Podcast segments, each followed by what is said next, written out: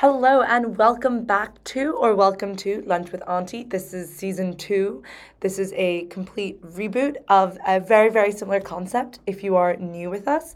Um, hi, welcome. Nice to meet you. I'm Hannah. I'm a 19 year old college student who is here to help share the stories of brilliant, successful women. I get to learn so much from these exceptional women. Um, some of them are part of my life, some of them I reach out to. Um, and I really hope that this podcast like helps you do the same. Since we last did an episode here, I have completed my first year and a half at Dartmouth College, which is absolutely crazy for me. So that's why this whole thing is going through a season two reboot. The last time we talked, I had just graduated high school um, and I was just about to head off to Dartmouth College, and this was what I was doing with kind of COVID, lockdown, and all that.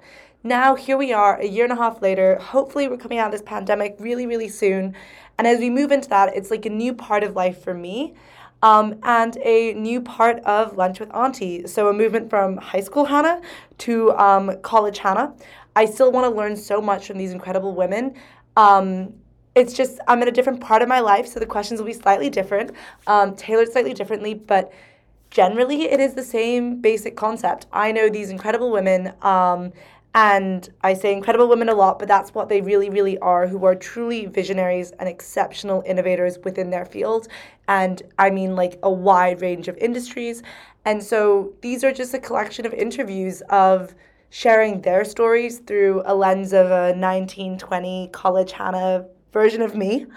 Um, and I really, really want to showcase, especially Asian women, um, and I want to help you, you know, learn from them as well. From women in med tech to fintech to creatives, there's truly a story worth listening to from all of these incredible women, and I'm just the platform that um, that we can share their story with.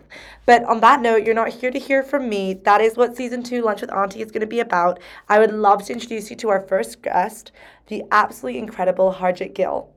Um, a little bit about a little bit about Harjit is I got to know her a lot better over this like Christmas period, but really her work in you know med tech and in the fields that she's the intersectional fields that she's working in right now is just so so vital to a post pandemic world. Um, I've already learned a lot from her, and I learned so much during this interview. Um, so I really really hope you listen to the end and you know learn as much as I did from her. But a little bit about her, she spent 25 years at Philips and she then moved out of that massive company into and she worked her way through. She worked in you know europe she worked in asia she became ceo of the region here so she was super high up in philips. And then there was a movement out of um, there was a movement out of philips into being a part of these boards and as an advisor and as a more generalist in her own capacity and sitting on these boards and starting her own things. Um, particularly what we talked about was like med tech and how she has spent you know years working in the kind of industry in a big uh, from a big company with medtech into you know advising on boards in smaller companies and companies that are rapidly growing. She also talks a lot about social entrepreneurship and impact investing um, which are more buzzwords than you know what she used but it's kind of what i'm gathering from it. And she really you know talks about what she did right in her career to get her to where she is today, which is in an incredible position where she can, you know, be invested in her career and in what she's doing, give back to the community, and also have time to talk to like people like me who are just interested um, about her field. So, without further ado, um, this is the podcast that I sat down with Harjit Gill to talk about. I just wanted to kind of start to ask a little bit about your time at Philips. Obviously, I totally want to move on to, you know, your med tech and what you are doing now and the advising and that kind of thing. But I would love to just start by asking questions about um, Philips, what it was like over that 25 year period. You obviously um, worked a lot with emerging markets in like Dubai, Singapore, Hong Kong, back to the Netherlands. Um, how was that like working your way up through a company and staying with such a massive company for so many years? Yeah, no, happy to take that uh, question. So, first of all, Philips, I think, I don't know if many people know uh, much about Philips. It's a Dutch company, over 100 years old, um, and used to, in the time that I was there, uh, be busy with many different sectors, but mostly consumer goods, lighting, and healthcare.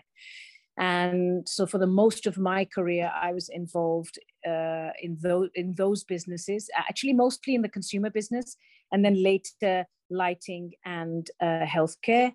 Uh, so that's the first thing. Um, I think the first point I'd like to make is you stay with the company. At least I stayed with the company because there were there was an, a great fit in terms of values. I think when you are young looking for a job, it's important to make sure that the cultural fit is there. Mm. And for me, Philips, the values that company has resonated really well. So I stayed uh, for 25 years. And the second thing that was important is that, you know, I was allowed to grow. So it was amazing working for a company that you could literally plan your growth. So I, and I, that's something that I always um, encourage young people to do is take ownership of your own career. Decide on the experiences decide on the locations. If you're working for a big multinational it's very easy to get swallowed up. So mm. i think it's always good to make the right network and connections um, and have no fear about trying different things. So i started my career and in, during the course of those 25 years i did market research. Then I went into marketing. Then I went into, uh, and that was upstream marketing, so really around product creation. Then I did marketing that was regional, so managing countries mm-hmm. um, and downstream marketing. Then I did sales. Then I went back into upstream marketing uh, to do a more global role. And then I came back out into this region in 2004 to essentially run businesses and have a P&L experience.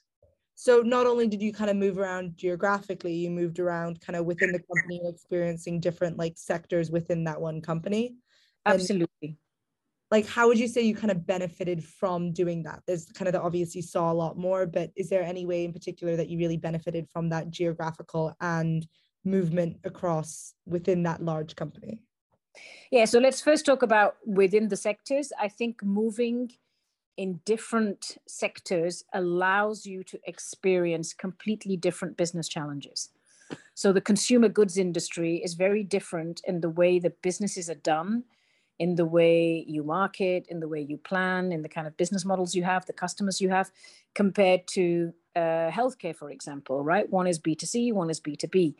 Um, you know, one is really about sell out of products, a lot of marketing, and the other one is building a long-term plan with uh, a hospital somewhere right? Where yeah. it takes a while to actually get products in but once you're in it's taking it beyond the product but much more around services and solutions. So you learn a lot. The dynamics around different industries are very different. They're not only different within b2b and b2c but they're you know definitely between the two. So i feel lucky and privileged that i was able to experience both um, and in fact, in my last role, when I was the CEO of all three businesses out in Asia, mm-hmm. really the diversity is what kept me so inspired. I loved it. And uh, I was just learning new things every day. And then um, the other one was geographical.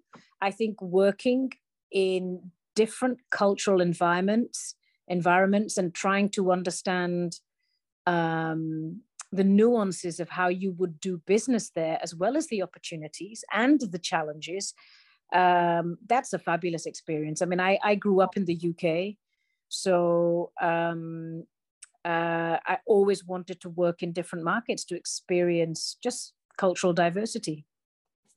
Yeah, no, that's that's awesome. And what I really like about what you're saying is um, that kind of continuous um, learning, because I think you know, as you know, this podcast and is you know what it was and now it's moving towards like me as college age and that kind of thing there's kind of this mindset sometimes i feel like that once you start in like a big multinational company like that's kind of when learning stops and maybe you'll go and do a post grad degree or something but like i really like how you've incorporated this kind of lifelong learning and like dynamic nature of like being in different sectors and learning different cultures and learning different ways to like manage people and stuff and how that resonates all the way through like your 25 years at Philips and I'm sure after that as well but that learning didn't stop when you joined this big multinational it like was just not at all and learning shouldn't stop it doesn't matter what you do if you live a life without learning I'm not I'm not even sure that's possible. Yeah. I think you are constantly learning. And the whole point is it's just how much do you want to learn? And I think um, what keeps me inspired, energized, enthusiastic is just different challenges and different complexities that come with different situations, different countries, different businesses. And, and that's really a lot of fun. So, you know, I think it would be an incredibly boring life yeah. just do the same thing again and again. So I look for diversity and challenge and I grow from it. And I think a lot of people do, to be honest. It's not just me. Yeah, no, absolutely. And then so and then this transition out of Philips, you um, left this big multinational company where you, like you said, you were kind of focusing on three different like con- kind of consumer markets and that kind of thing, and you moved into um, more of an advisory kind of entrepreneurship role with APAC Medical, Re- ResMed, with medical devices, being the advisor for a bunch of places. How is that moving from this like massive multinational organization that you were the head of into a bit more of like a governance role, if, if that's the right way to describe it, um, afterwards? Yeah, so I think everybody hits a certain stage in their lives when you want to do different things. And I've been with Philips for 25 years. I think um, I was ready to take on different challenges. I was ready uh, to operate at a different level. So the first decision that I made, and it was a big decision, was indeed to leave the company and stay out here in this region. Yeah. Um, I have always, at least, I've always enjoyed working out here, and I've been here now for decades. Um, so I wanted to stay here and operate at a different level. So the first thing that I wanted to do was to do board work. So I'm sitting on the board now of three companies. Okay. Um, so the first one is of course ResMed, uh, which is you know listed on the New York Stock Exchange. They have a market cap of over 30 billion. It's a market leader in sleep apnea, digital solutions, so devices, and a digital platform um, around managing sleep apnea. So sitting on the board of a company like that is a is it was for me, you know, a great opportunity to learn about how things are done at a board level it was my first board. Um, and, and you're not operationally running a business, you're actually looking at the long term strategy of the company and how you are enabling the CEO and the teams to deliver that. So, my roles at Philips, you know, even though I was the CEO out here, so they were that last role was less operational. There's mm-hmm. still operational roles because you're delivering a P&L. Um, but in a board role, you're not. The CEO, together with his team or her team, are delivering the P&L. You're mm-hmm. really looking at long-term shareholder value. So big step, new learning. Uh, and then I joined, now I'm on two other boards, board of Amway, which is um, in the consumer space. And I've actually just joined that board. So I'm super excited because I think that brings me back into the consumer space. Okay. And they do a big part of their business out here in this region. So that's definitely interesting and somewhere where I think I can add uh, value. And yeah. then the last board is a privately owned family business um, that is, uh, is in the apparel and athleisure wear business. So they're uh, manufacturers in this space. Very different. Um, so this goes back to my early earlier point. So I'm now in healthcare, consumer, and a completely different segment, that a domain, but also the domain is different, but the role of the uh, company is different. It's an OEM supplier, and they're in a category that I've never really managed. But the challenges are interesting, different challenges, and um, but at the end of the day, everybody's looking for more or less for innovation, for growth, yes, uh, for having the right organization in place. So you know, I think you can bring all of your experiences together to contribute. Um, I think in all of them, what I would bring to the table, things that I learned at Philips, I think first and foremost is emerging markets, mm-hmm. is the consumer side of the business, is also, if I look at it, a certain level of operational excellence because you know I ran businesses operationally. So when it when I'm talking to, for example, MAS, which is one of the boards that I sit on, it really is about their footprint and it really is about you know how they're expanding and what's you know what would be the best way to do that so that's more the board level work which is uh, is uh, fascinating and stretching and helps me grow And then, in addition to that, I'm also um, running the uh, only regional trade association in healthcare. So our, we have all of the big medical device companies as members. You know, the J and J's, Medtronics, Abbott, Roche, Siemens. Uh, you know, and I'm just naming a few, but you know, we have close to 300 members. Yeah. So we work together as an industry to really um, see how we can move the needle in the market around healthcare access. So if you're in the healthcare industry, I think everybody understands how complex, regulated um, the industry is, and actually, imagine, yeah, with the with all the regulations and requirements of health. Exactly, of- and very slow to change. Um, but also in this region, uh, in some of the markets, there's a lack of capability as well, especially in areas like ASEAN um, if you look at this region, uh, uh, you know, very little is actually spent on healthcare still. So we want to work on the ground together as an industry to push um, progress, actually drive progress with policymakers in healthcare on making certain solutions available faster and cheaper. So, so I have a bunch of questions about that one. Oh my goodness, so many, so many questions about that one. Um, and so in my little LinkedIn um, stock, um, stock might be a bit of an aggressive word, um, research, um, you mentioned like I, I found a 2015 article about you talking uh, with the World Economic Forum about healthcare for mothers. And in that, you're already kind of talking about this mobile telecommunications and that kind of being the future and that how we're going to hit sustainable development goals and how, you know, this kind of telehealth idea before it was a thing. So I feel like during the pandemic, telehealth became um, a really, really big topic in the media and a really, really big topic with um, kind of everyone. Everyone's talking about how, you know, about healthcare and, you know, how we can innovate in healthcare. But that's something that clearly you're talking about since 2015, probably earlier. Um, and I was wondering how like that space has changed kind of like post pandemic, during the pandemic, you know, you, you clearly are sitting on this um, almost like conglomerate of a bunch of um, healthcare companies and figuring out how to work collectively to you know increase your power increase the reach that you guys have. And i was just kind of wondering if you speak a little bit about that space. Yeah no no and look you're, you're absolutely spot on. Um, the pandemic accelerated digital health. What do we mean by digital health? Digital solutions. So there are either solutions that are completely digital like telehealth yeah. or it's a combination of device with mm-hmm. a digital platform so you will have seen uh, during COVID, um, you know, many things in healthcare changed. So I think it was a completely transformative time for us. So first and foremost, the medtech industry was at the forefront of the pandemic fight.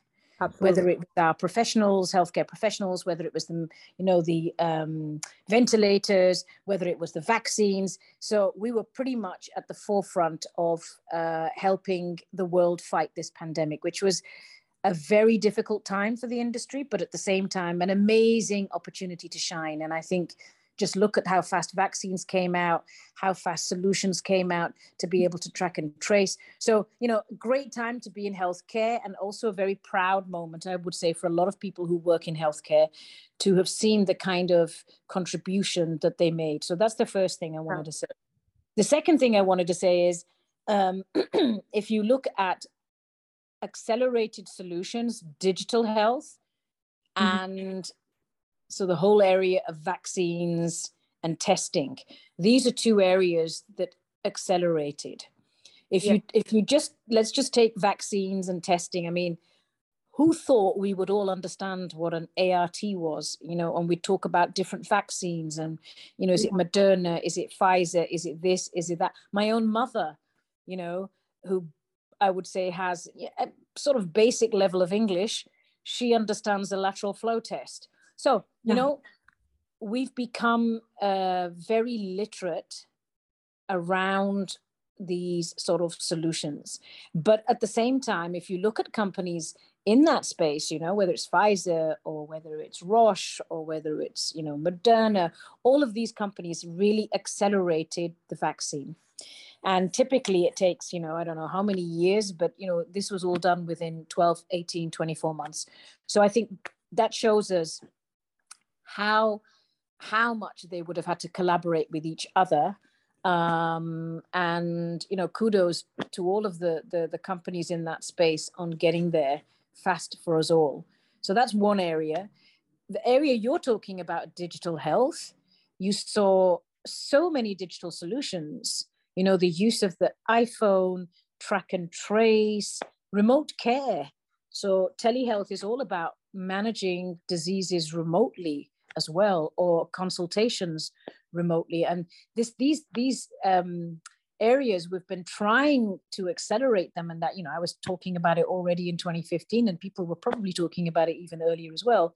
I mm-hmm. think the progress that we made in these last two or three years has been great because suddenly these suddenly these uh, these uh, technologies have really really taken on. What is a struggle though is to get reimbursement around these technologies mm-hmm. is to do more research around engagement. So but i'm i'm pretty enthusiastic and optimistic that you know some of these areas will now be accelerated which just means for this region they're they just improve access.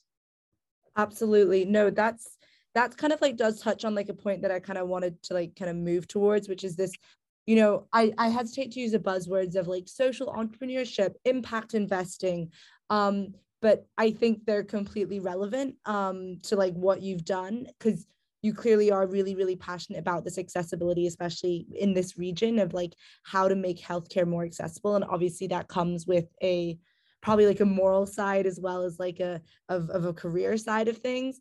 Um, and i was wondering how you like balance that and how much like this kind of social entrepreneurship social impact impact investing being on boards of things kind of influence your career and like just kind of like that kind of thing and i'd love to see where you kind of feel like taking that question.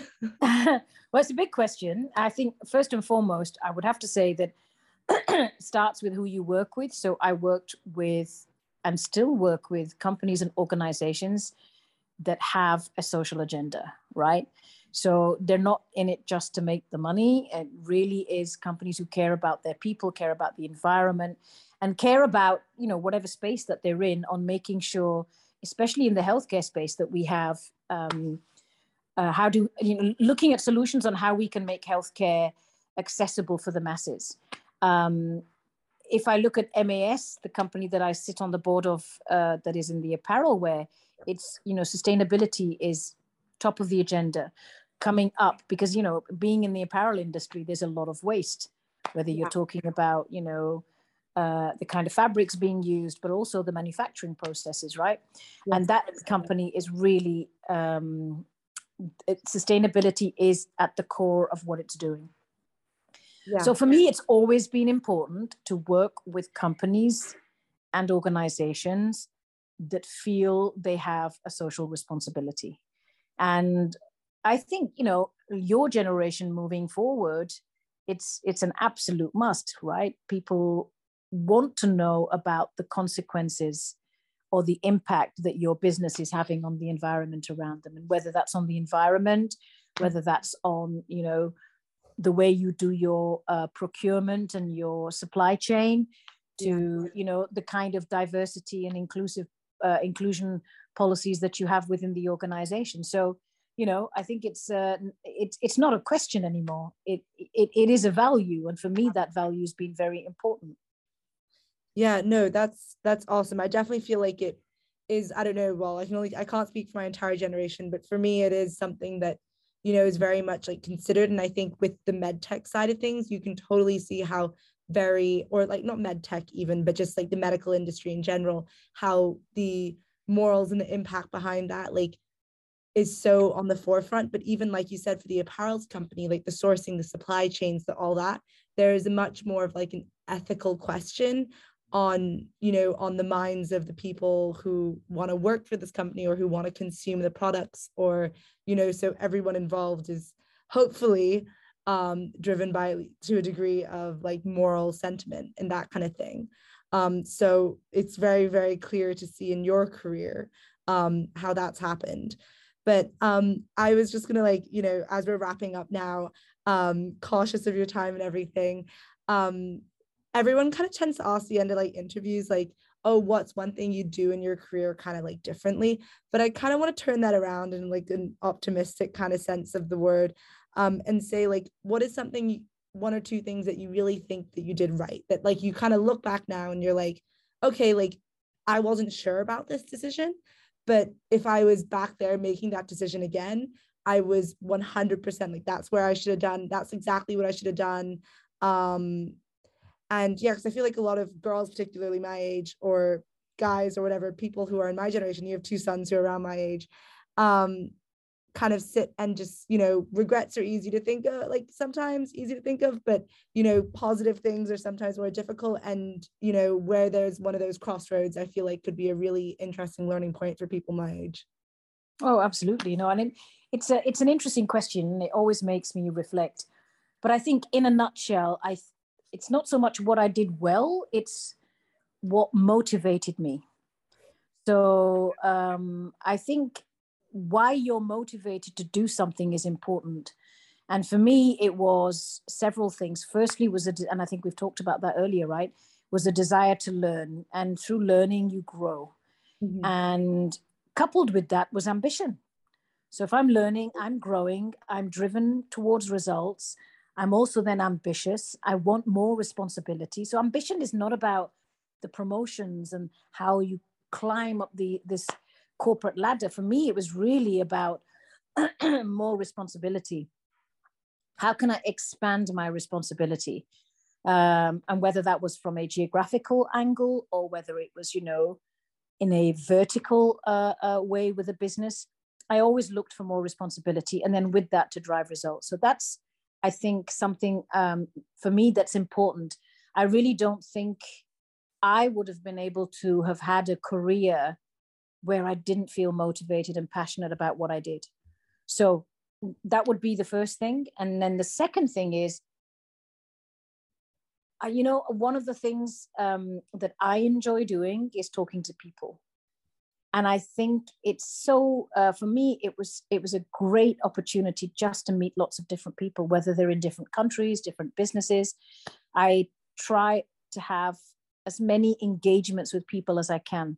So i'm the kind of person that's out there talking to people because you get so much out of that. And i feel and i tell that also to my kids you know with every interaction you have no matter whether you've waste you think you've wasted an hour you haven't walk away with having learned at least one thing yeah. if not several. So the more you talk to people the the broader your perspective and the better your your um your thoughts and your views become right? So i'm a firm believer that get out there and talk to people. And i think that's something that i naturally enjoy doing. Yeah. so it's an easy part for me.